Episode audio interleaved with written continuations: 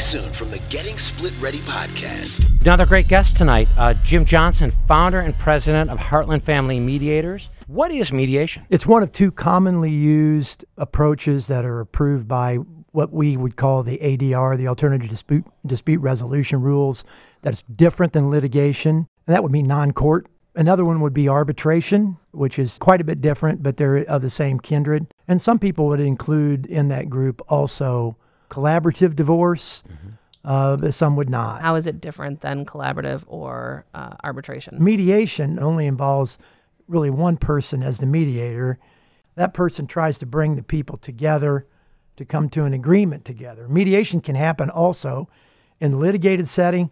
It can happen in the collaborative setting, and it can also happen inside a, a regular pro se, which would, in, in essence, it's two Latin words that mean for oneself. The Getting Split Ready podcast can be found on YouTube, CastBox, and at Split Ready dot com.